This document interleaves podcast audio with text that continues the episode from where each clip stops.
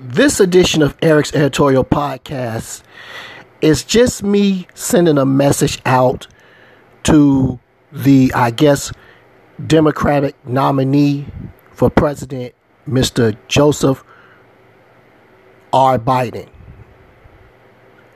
Shut up.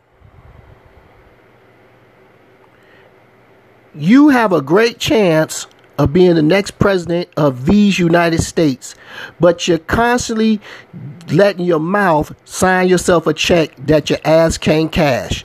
You've been in this politic game for practically your entire life, and you ought to know better. We get it. You want the black vote. But at the end of the day, it's your campaign.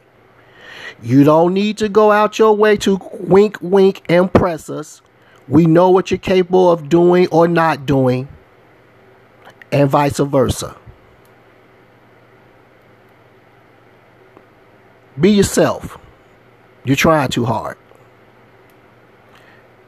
Eric's Editorial Podcast, episode 288 is now in the books. Stay safe. Continue to be blessed, privileged.